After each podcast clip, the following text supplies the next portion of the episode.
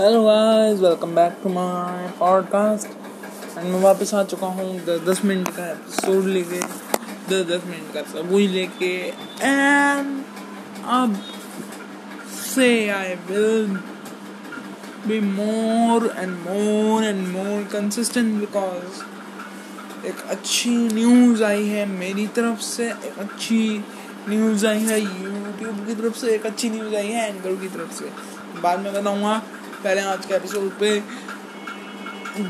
Jump करते हैं। और आज के एपिसोड का मैटर है कि Ric Flair is joining back wrestling is coming back in wrestling is coming back from retirement is this real is this possible and is this what Ric Flair had said in this in his latest interview Fightful Select के एक journalist ने rake flare से सवाल पूछा था कि hey Ric Flair you are back in wrestling or not you will come back from retirement or not so he say I am retired for now for now he said and he said never say never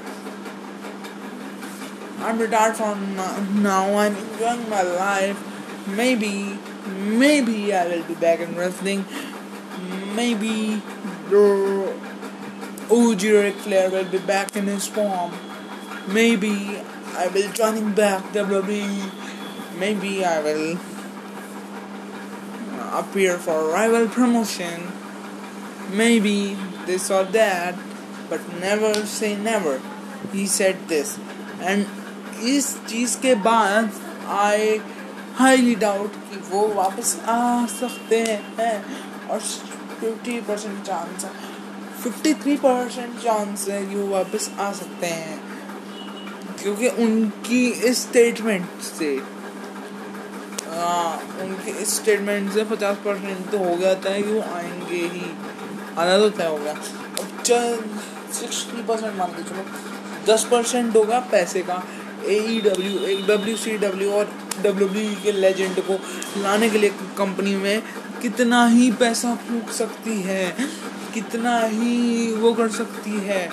and अगर never say never की बात है तो या he will be back soon. He will be back, not in WWE for, but for the rival promotion AEW and he is a legend of course but he is अगर वो वापस आते हैं if he will be back in wrestling so he will damage his prestige his glory his legacy because it's not the time for it's not the time for Ric Flair to be back in wrestling. It's the time for new talent to show up and show the real talent. और अगर Ric Flair वापस आते हैं तो I highly doubted कि वो अपनी Prestige को डैमेज करेगा। और अपने डब्ल्यू से संबंध भी खराब करेगा। एवोल्यूशन एक लेजेंडरी फैक्शन है। और वो लेजेंडरी फैक्शन का पार्ट रहे हैं Ric Flair and he is not retired for from wrestling उनकी बात से साफ़ साबित होता है क्योंकि जब अंडरटेकर रिटायर हुए थे तो उन्होंने बोला था I am retired one set for all WrestleMania thirty three में लोग सोचते हैं, वो रिटायर हो गए थे, लेकिन नहीं। रेसलमेनिया थर्टी थ्री में वो सिर्फ़ अपने रिटायर को रख गए थे, ना कि उन्होंने ये कहा था कि I am retired so he was not retired he was retired after the boneyard match, and he said clearly in his documentary that I will be not competing in the ring from now on. And वही prestige होती है जब तुम्हें लगे कि अब तुम्हारी body साथ नहीं दे रही है, अब तुम्हारा माइंड तुम्हारा साथ नहीं दे रहा है कोऑर्डिनेशन नहीं है, अब तुम बम्प से नहीं नहीं ले सकते तो तुम ख़त्म कर दो अपने करियर को खुद से ताकि तुम्हारा करियर बिटर नोट पे एंड ना हो, ख़त्म ना हो अपने आप से। तो this is what I think this is what you think but not Ric Flair Ric Flair is another kind of person. Ric Flair is just an idiot. I will say it. I will say it.